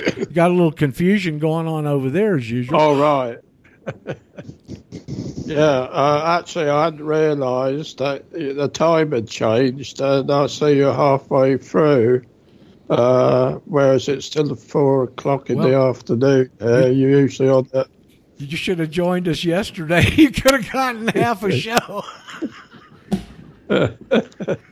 Uh, I, I understand you talking about the coronavirus, Yeah, we're talking and I about wanted anything. to. but Fa- That's mighty, oh, it's wanted mighty to- topical for sure. Did you hear the Oh, first right. part with my question about Italy? Why why are they targeting Italy? And and that a story on the vaccines and stuff pretty interesting. What are your thoughts on that since you're over there? uh, well, I'm not over in Italy, but Well, I mean in the EU in that part of the world. Yeah, did you notice when they talk about Italy, anything about the coronavirus, the number of threes that crop up? They talk about a 33 year old man, or in China, 33 million people in lockdown. Uh, it's all threes, you know, pointing to the Masonic connection. You know, And I, I- I and saw a video with something that told that identified why they call it the 33rd degree. Have y'all ever heard that before? Yeah. It's very interesting. It's the difference in the solar and the lunar calendar. And the way they treat Yeah. the solar calendar, they add a little bit and it keeps it in sync. But they don't treat the solar calendar. It doesn't change until 33 years and get back in adjustment. And that's the why they call it the 33rd degree. Have y'all ever heard that before? No, I hadn't heard of that particular instance, no. Very interesting. It was on, I, I think it was on a Robert Sepehr. Uh, uh, uh, you, uh, the this archaeologist, this kind of alt archaeologist that we've glommed onto, that does these little short videos. I believe it was in an hour long recent Robert Sepehr video talking about the truth of historical archaeology or something, and it was very interesting. But I'd never heard that before, and I'd never seen it. I stopped the video and went back and re-listened to it. But that's what they were talking about: is the Masons derived that from the difference in the solar and the lunar calendar. Pretty interesting. The, the other thing I, I did hear about the number 33, I don't know if you've heard of it, Roger and Daryl, um, that it, it was the th- it's nearest, you know, whole number to a third of a hundred and represents the third of the fallen angels that were cast down to earth. I don't know if you heard that one. have I? Yeah. haven't. well, I have. Yeah, I have. Uh, I mean, goodness gracious, Chris, you're opening up a can of worms here. You know, you understand that, don't you? You're Yeah. really- Oh, yeah. this, uh, uh, you know, um, listen, you can you can read uh, Edith Starr Miller's book, Occult Theocrasy, Volume One and Volume Two, and uh, pretty much uh, blow a half of your year. Uh, and it's it's rather deep. You know, the the whole Freemasonry aspect of this, and it's interesting that it ties into the to the uh, Orient Masonry that uh, overwhelmed Europe and uh, overtook. Um, you know, England and France and and so on and so forth. Germany took over the Blue Lodges, and and, and then it's interesting that Zionism comes out of you know basically uh, uh, Britain, and uh, and who are these people? Well, they're they're Masons, and so we, I'm going somewhere with this where it you know connect a, a couple of the bigger dots here is that this goes back to uh, Kabbalah, okay, and gematria, and and divination, and um, you know, for those of you who fiddle around in astrology and numerology and all this other hocus pocus, eh, eh, eh, eh, eh, eh, don't be doing that, okay, because this is called divination. Okay, and you, you, you're not supposed to be involved in it. If you're looking for insight and perception, uh, try getting on your knees okay, and uh, doing that. But this is this. All, all of this is uh, so so that they might be gods, and they they explore uh, numerology, gematria, and Kabbalah and divination to to acquire access to secret knowledge. Uh, this is the the secret schools, the mystery societies, and of course Freemasonry and, and all of its derivatives, Skull and Bones, and the uh, the the one at Yale and so on and so forth. So, um, you know, I've I've looked into enough of this. I, I don't seldom ever talk about it, but you cracked the door open. Thank you, Chris. That uh, you can go through every number through you know one through a hundred, and they have a special purpose for it. Okay. Oh, There's n- none of these numbers. You know, 88. 88's a big one. Uh, 12 is a big one. Uh, you know, uh, on and on and on. So. Well, the thing I would say is that by knowing that, uh, you can, uh, it's like the enemy's code. If you can read their code, uh, most people wouldn't uh, uh, think anything about all the threes, but you can see the enemy's fingerprint on the event. And also, um, uh, the Bible is full of no- special numbers, uh, especially in prophecy. And like everything, the satanic people uh, take over biblical things and put it to bad purpose. The same with uh, astrology, but the the zodiac is is uh, part of the Bible, what they call the Mazzaroth, and it's uh, the history and future of God's people written in the skies. Uh, Yeah, so, well, uh, uh, so you yeah. you got to be careful, and and uh, likewise you talk about the sun and the moon. Well, the enemy worship it's it's, it's on the like has the lunar calendar, whereas the uh, God's people work on the solar calendar. That's why the Bible refers to the, those the children of the night and the, the children of the light and the children of the darkness, because evil likes darkness. That's my take. Well, you're, you're well, you you know you're making really good points, Chris. I, I don't disagree with that. Uh, as, as I understand what you said, uh, if you look at the symbology in Freemasonry, every most uh, most uh, uh, people that uh, you know sort of woken up uh, will recognize the uh, the square and the compass. So, okay, this is Freemasonry. Well, st- uh, look closer. You have Joachim and Boaz; those are the pillars. Uh, you have the arch over the top of it. Where do you where do you find that? Well, you find uh, uh, you know you find that in France. You know the Arch de Triomphe. Well, what is that? Well, it's the gates of gates of hell actually. Uh, uh, Nimrod. Uh, uh, what else do you have? Well, you, And- you have the uh, good- you, you have the guarded? scimitar. Who guarded? You, you have Who you have guarded? the Who guarded the Uh, gates of hell? The, the well, the dogs. Cerebus. Cerebus. Cerebus. The dogs. Cerebus. Yeah, the dogs. There's, there's two of there's two of them. Okay. And then- and so have- you, you have the you have the moon worship in Freemasonry symbology too. So you these goofy guys, uh, they wear their silly fez hats. Uh, isn't that Arabian? Isn't that what is that? Is that Middle Eastern or something? And they got the, they got the moon on there, right? And the, the scimitar and it represents the moon. So they're into moon worship. Well, who's the moon? Well, this is the fallen star, the the east. Uh, what is the female uh, association with Freemasonry? The Eastern Star. And I saw it fall from the heavens. Okay, who is this? This is all Luciferian worship. Punchline. Oh. There's, there's, there Lucifer, it is. Okay, Lucifer, and they have star of the morning. Yeah.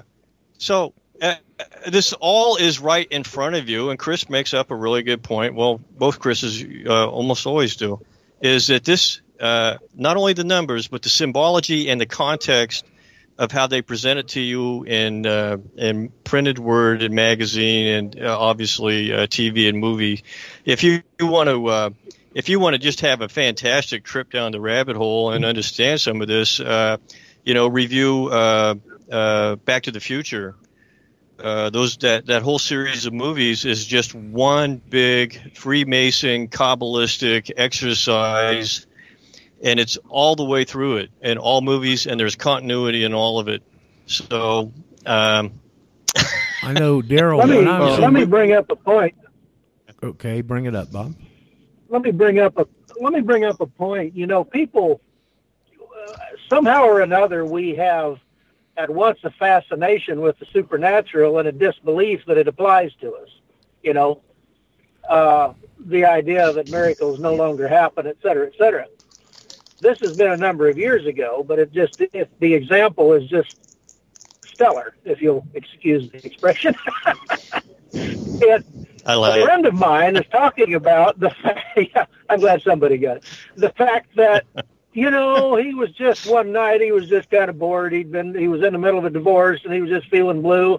He calls up some hocus pocus line. I mean, sorry, horoscope line, and he said, "Bob, it was just amazing. She knew things there was no way she could have known."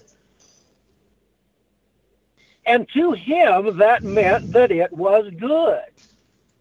And I said, "Don't you get it? It's not that amazing. It's it's it's. Do you believe the Bible at all? It's it's through that entire thing. Of course, the dark side has power. Just because you haven't noticed it before doesn't mean that since power exists, it's necessarily good." But I mean, he was falling for it. He'd been raised in church. He'd fallen away.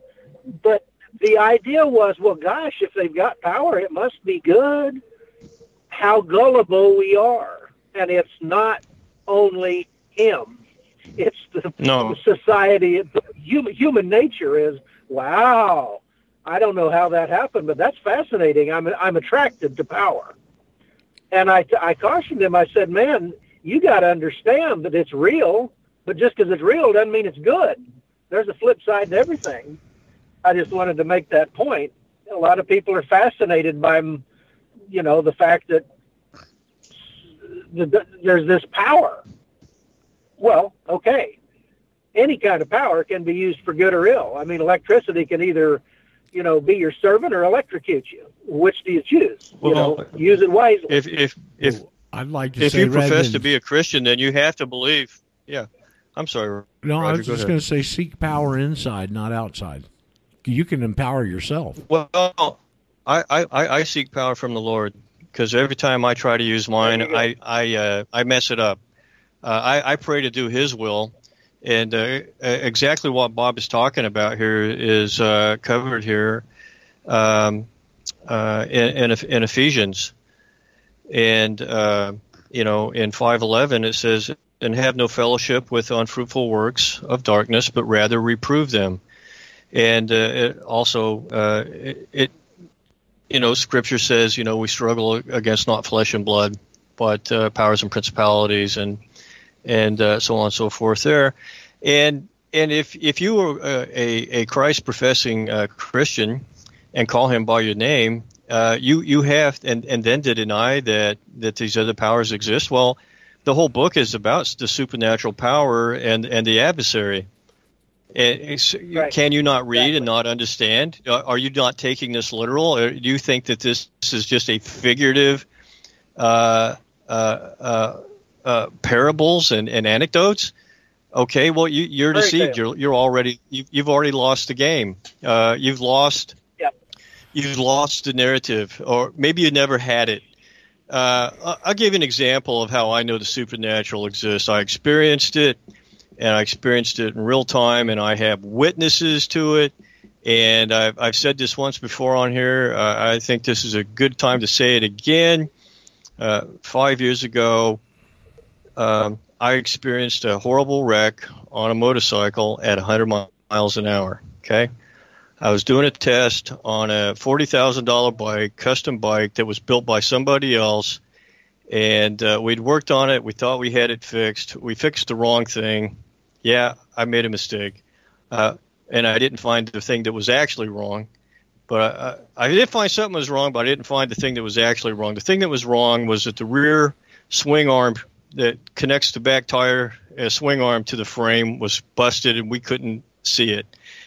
And uh, we thought we had it fixed, and I'm test riding it before I give it back to the customer, and he's following me in his car, and, and uh, I turned this thing loose, and at uh, at 100 miles an hour, uh, the the the the rear tire wants to come off. Okay, the the it's not tracking right anymore. It's got a mind of its own, and it's swinging me back and forth. And uh, I fight this thing for about a quarter mile. I can't slow down because when I slow down, it gets worse, and when I speed up, it gets worse. I'm stuck at 100.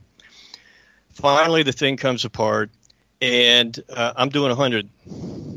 Okay, and the bike goes out of control, and I hit the ground, and it hits the ground and I know I'm on the ground because the bars aren't beating me up anymore. Okay, it was it was pretty uh, pretty pretty intense moment, and and I I I, I relax. Uh, I know I'm on the ground because well, uh, the the bike's not being violent anymore, and uh, the last thing I remember remember is saying to myself, relax. And I just let go of the handlebars. I consciously relaxed and I let go of the handlebars. That's the last thing I remember. The bike travels over 100 yards down the road before it goes off the ditch, launches itself into the air, and takes out a tree. Uh, I continue to go down the road beside it, uh, five feet away to the left of it, not behind it, to the left of it. Of course, I don't know all this because uh, I, I'm I'm not knocked out, but I don't remember any of it. The guy behind me sees it all, the owner of the bike and uh, he's an EMT medic uh, from Atlanta. Uh, he's an EMT supervisor, so I, I guess I picked the right guy to have following me, huh? And uh, I, I finally come to a stop past where the bike went off the road. So it was probably I traveled 120 yards on concrete, decelerating from 100 miles an hour. Uh, this is important. Keep this in mind.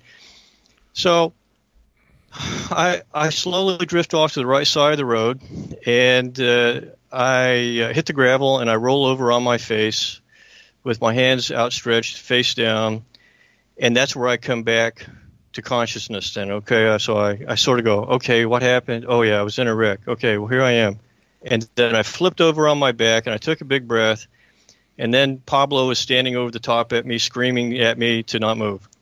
So uh, anyway uh, a couple of points of interest here. I won't bore you with all the rest. I, this, I won't make this go on for another 20 minutes. Uh, I'm taken to the hospital in Rome, Georgia, and there's nothing wrong with me. okay, I, I don't have any injuries. Um, and uh, they, like with all wrecks, they had cut all my clothes off of me. Uh, the only thing that was saved was my boots. They cut everything else off, but I, I got to take them home. So, anyway, Pablo, uh, actually, you know, the owner of the bike that just got destroyed, uh, brings me back home about 10 o'clock at night, back to my house here, and he stays with me for a week. okay? Because uh, even though I don't have any, I'm not busted up. I'm really sore, and uh, uh, and he he hangs out. We're actually very good friends, and uh, so we get home later that night, and we're we're in the house here, and we're talking. And he, I said, "Well, you you saw everything. What happened?" He starts telling telling me about it, and he starts crying. I go, yeah, man, I'm sorry, I ruined your bike, you know. And he goes, no, no, that is that isn't it, Daryl. I go, well, well, what? He goes, well, shut up and let me tell you. And I said, okay. And and so he says, well, he says the bike went out of control and you got it back. And I go, yeah, I remember that. And he says it went out of control again and you recovered again. And I go, yeah, I remember that. And he says the last time it went out of control, it laid down on its left side and you let go of the bike. And I go, I remember that. He says, but he says what happened is he says it looked like somebody came down, grabbed you by the neck of your neck, picked you up over the top of the bike, and set you beside it. And you went down that highway on your butt with your feet in the air and your hands in the air, and you slid on your butt all the way down that highway until you hit the gravel. He said you didn't flip, you didn't spin, you didn't do anything, and you went all the way down. I go, yeah. Is that what happened? He goes, yeah, that's what happened. I says, well, why are you crying? Because he says, he says that ain't right. He says, what I saw ain't right. And of course, I knew what had happened. Okay. I knew what had happened then. Okay. Particularly when you look at my clothes because they weren't damaged.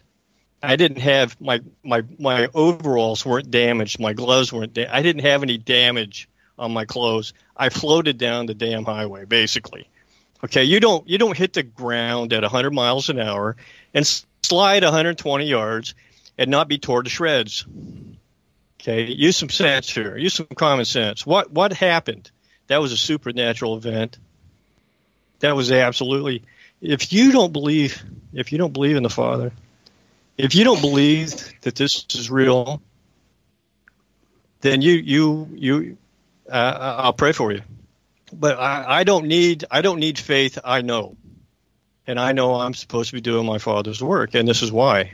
He didn't save me for my fleshly desires and my big ideas and my big mouth. Okay, he saved me to do the work, and and I'm I'm sharing with you a supernatural event that happened to me, and it affected everybody else around that saw it. Okay, so these things are real. Okay. And uh, so I, I don't need it. I, I don't need any more convincing.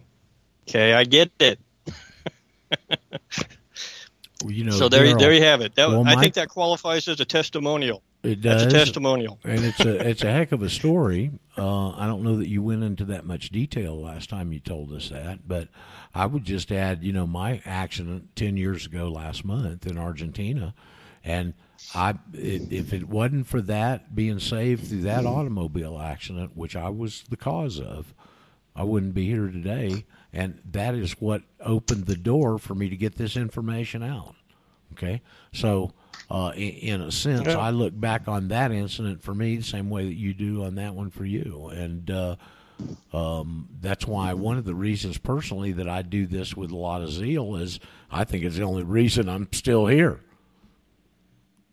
All right, all right, all right. So you, you should be about your father's work, and time is short. You know, if you're our age, forever's not as long as it should be. You know, for for all practical purposes, you know, we're we're walking dead men, and you better get with it. Okay, uh, uh, rehearsal's about over.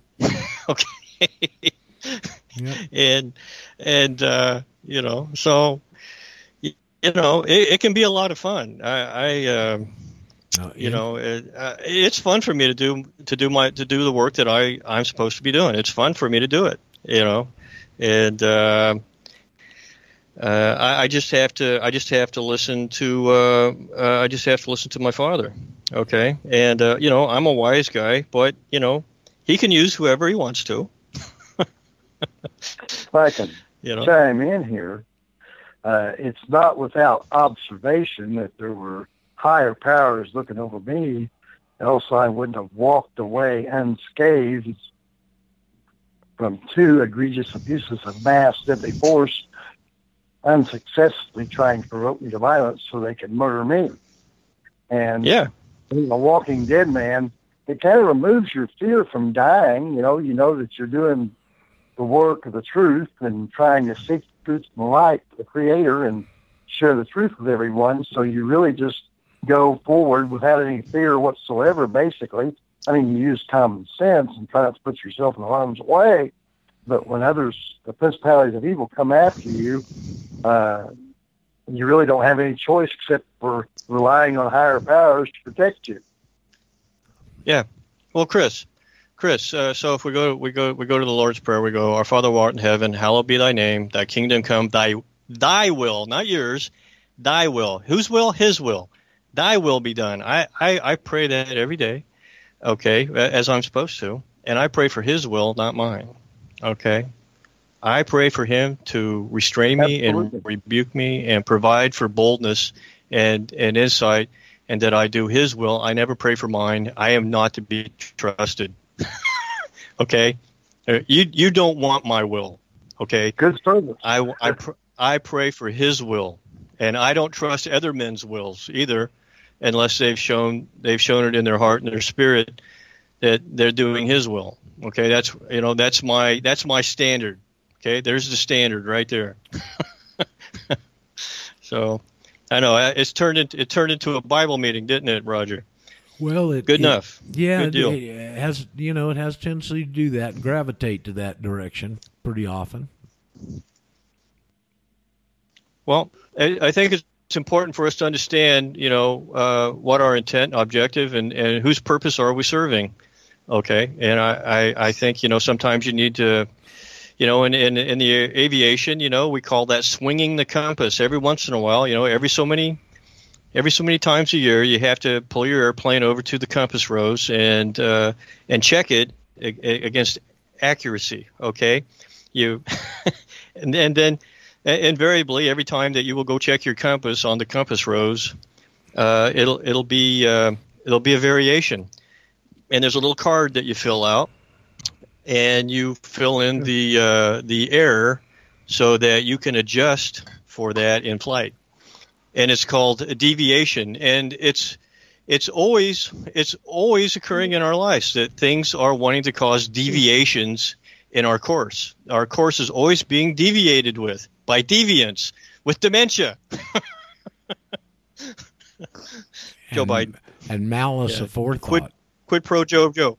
Yeah, yeah, yeah. Well, this is this is premeditated premeditated conscious trespass uh, on the uh, on the creation. Well, who's that? Well, I, I'm the creation of the Lord God, our Father. I'm not the creation of some. Uh, uh, some uh, uh, uh, Vatican Trust Corporation operating out of D.C. I'm not their creation. Okay, let's be clear about this. This is this is this is the delineation. Okay, and uh, uh, you know, uh, you you absolutely can't confuse the person of the of the Constitution of the United States of 1791 with uh, who people are defined as now in in the system. Okay, there's a delineation there. There's with malice of forethought. This was done with malice aforethought. and they did it at the very moment. And the date was 1862 in the con- in the Rump Congress in the in, in D.C. That's exactly when that word was redefined. Okay, to to be to the import that it is now. Well, I know who I am. I am not one of them goats. I'm a sheep, and I know my father's voice. All right, here's your choice. Okay, and uh, I'm not an either or kind of guy, but in this case, I am. I'm an either or. Uh, this is a this is an accurate uh, dialectic. This is an accurate one. Dialectics aren't all bad. Oh no. Okay. They've been weaponized. Hegel Hegel was really onto something. He really understood something and they realized it and weaponized it. Okay. Hegel was a brilliant philosopher. Uh, uh, but uh, it, this information, this understanding was incorporated and leveraged and weaponized to extreme benefit. Uh, so you you have to separate your your mind, your uh, perception, your understanding, your perspective from this. You know, uh, are you a sheep or a goat? Are you that person? Or are you this person? There is a direct corollary here. Uh, you serve them because if you accept if you accept their persona, you're their creation. That's exactly okay, right. you you accepted it. That's okay. what I keep trying to hammer on. This is your decision. It's not theirs. And every time that oh, somebody your, sends your one of those yeah. affidavits and the Secretary of State gets it up there, you have put them on trial and they have stood moot. Yeah. Oh, what's the corollary? Uh, every when when you choose when you choose to serve the Father, okay, and be saved by His Son Jesus Christ by the blood of by the blood of Christ and the crucifixion and the remission of sin, okay, uh, you've chosen. All right. So it, uh, but but listen, I, I can't tell you to do that. Okay, I can't tell you to do that, and nobody can do it for you. Just there, there's this direct. You see this direct corollary here, don't you, Roger? Is, is this is a one-to-one corollary relationship between the spiritual and the physical, and this is how it plays out. This is how it manifests itself from the figurative to the literal. Okay, this is this is this is it, right here. okay, and and and whenever there's a conflict between those two, you need to check your compass. there you go. Have All you, I'm going to take a break. All right. I'm going to take a break. talking about left and right, do you, have you come across that verse in the Bible? It's, I believe it's in Ecclesiastes. It says, The heart of the wise inclines to the right, but the heart of the fool to the left. Thus saith the Lord. A lot of Yeah, fools, uh, a lot of fools on the left. Is that is that Proverbs, Chris? Was that E- Proverbs? E- Ecclesiastes. Oh, wait a minute. I'll just Oh, look okay. up. Uh, 10 Yeah. 2, but it's from the NIV. I, I don't usually go on that, but it would be saying Yeah. a similar thing. Oh, I think Samuel. I think Samuel got his foot in the door, didn't you, buddy? Yeah, I had a question for or query for Chris across the pond. What does he make of Alan Wilson saying that Jesus Christ is buried in Wales? Th- That he what, sorry? That Jesus Christ is buried in Wales.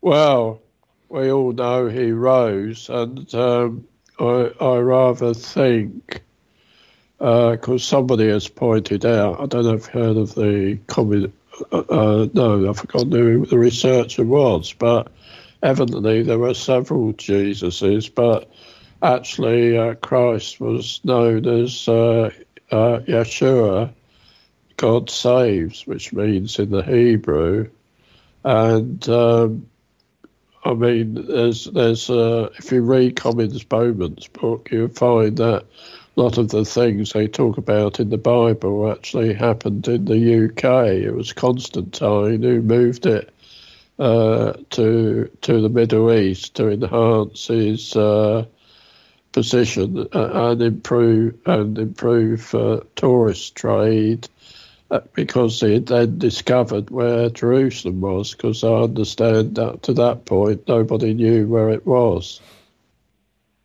According to Alan Wilson, um, he even includes a hobbled man that is in that burial ground, and he says he knows where it was. Yeah, Uh, and that, of course, Jesus had his legs broken. Um, so, um, and he goes into the point of uh, him being given hyssop on the cross, and that could have made him appear dead. I mean, uh, this is these are things that he are, is saying. I don't know if you've seen that particular video.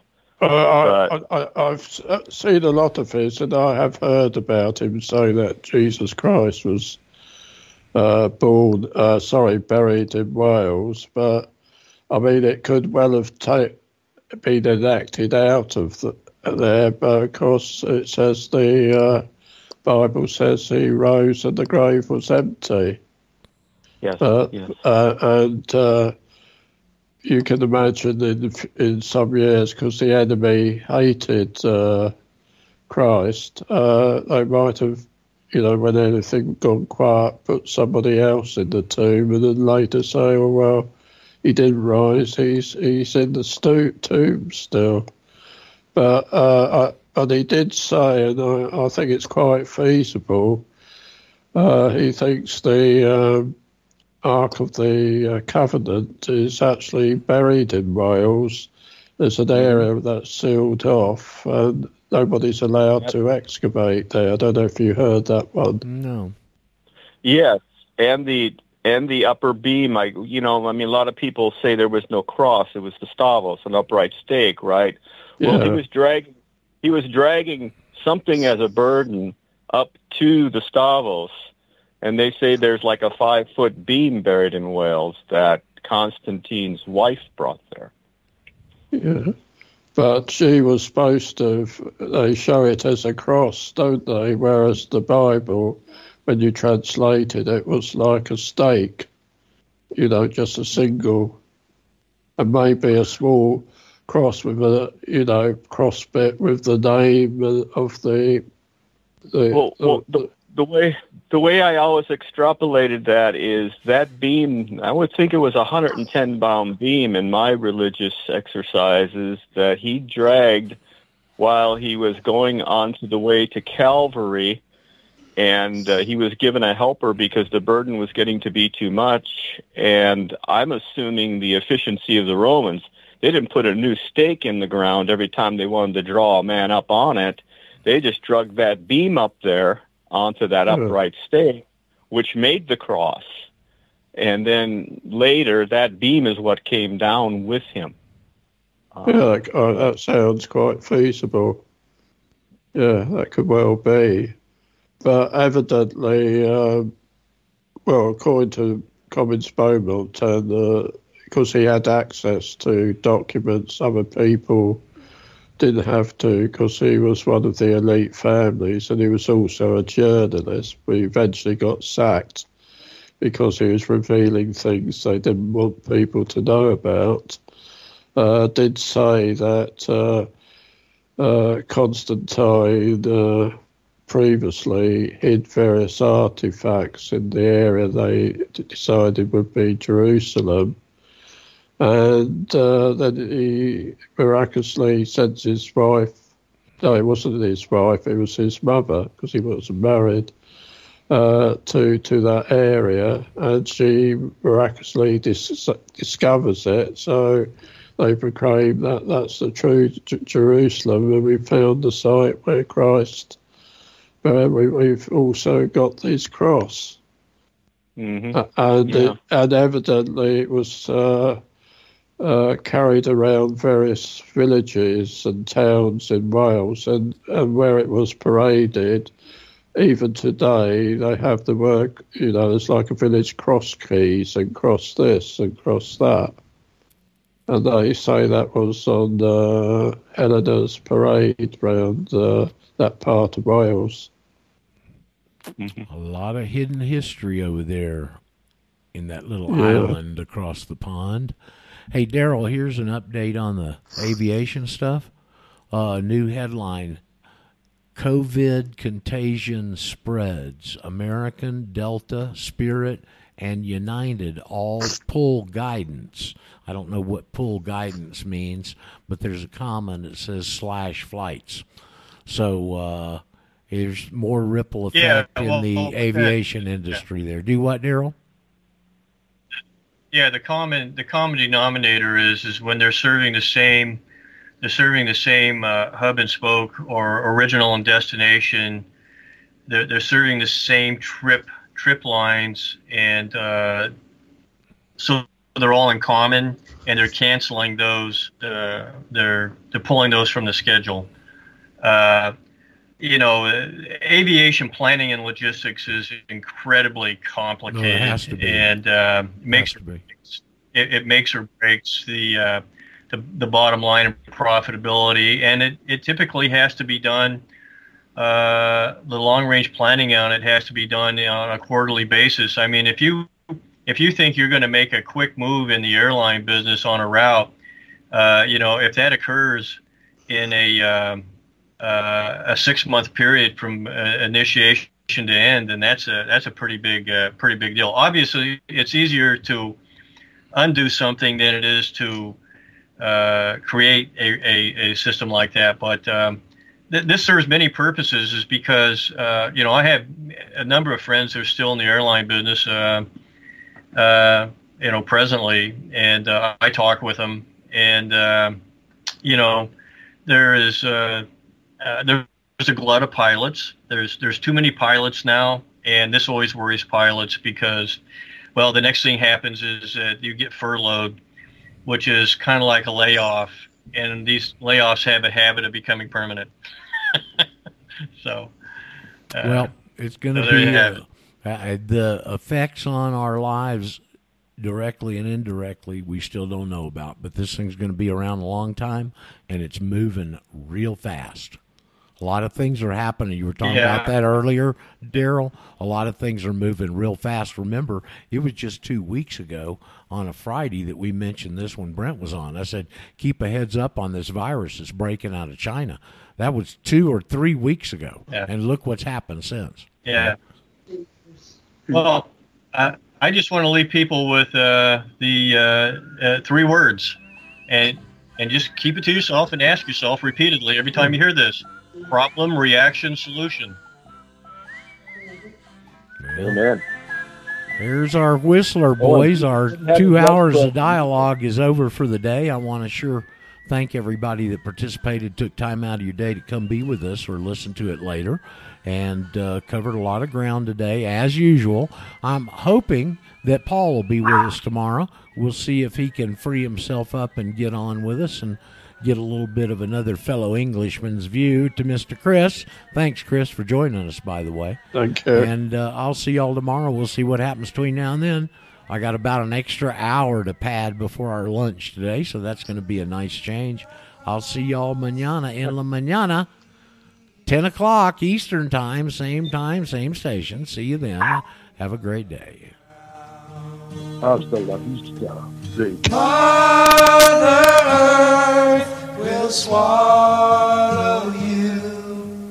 Lay your body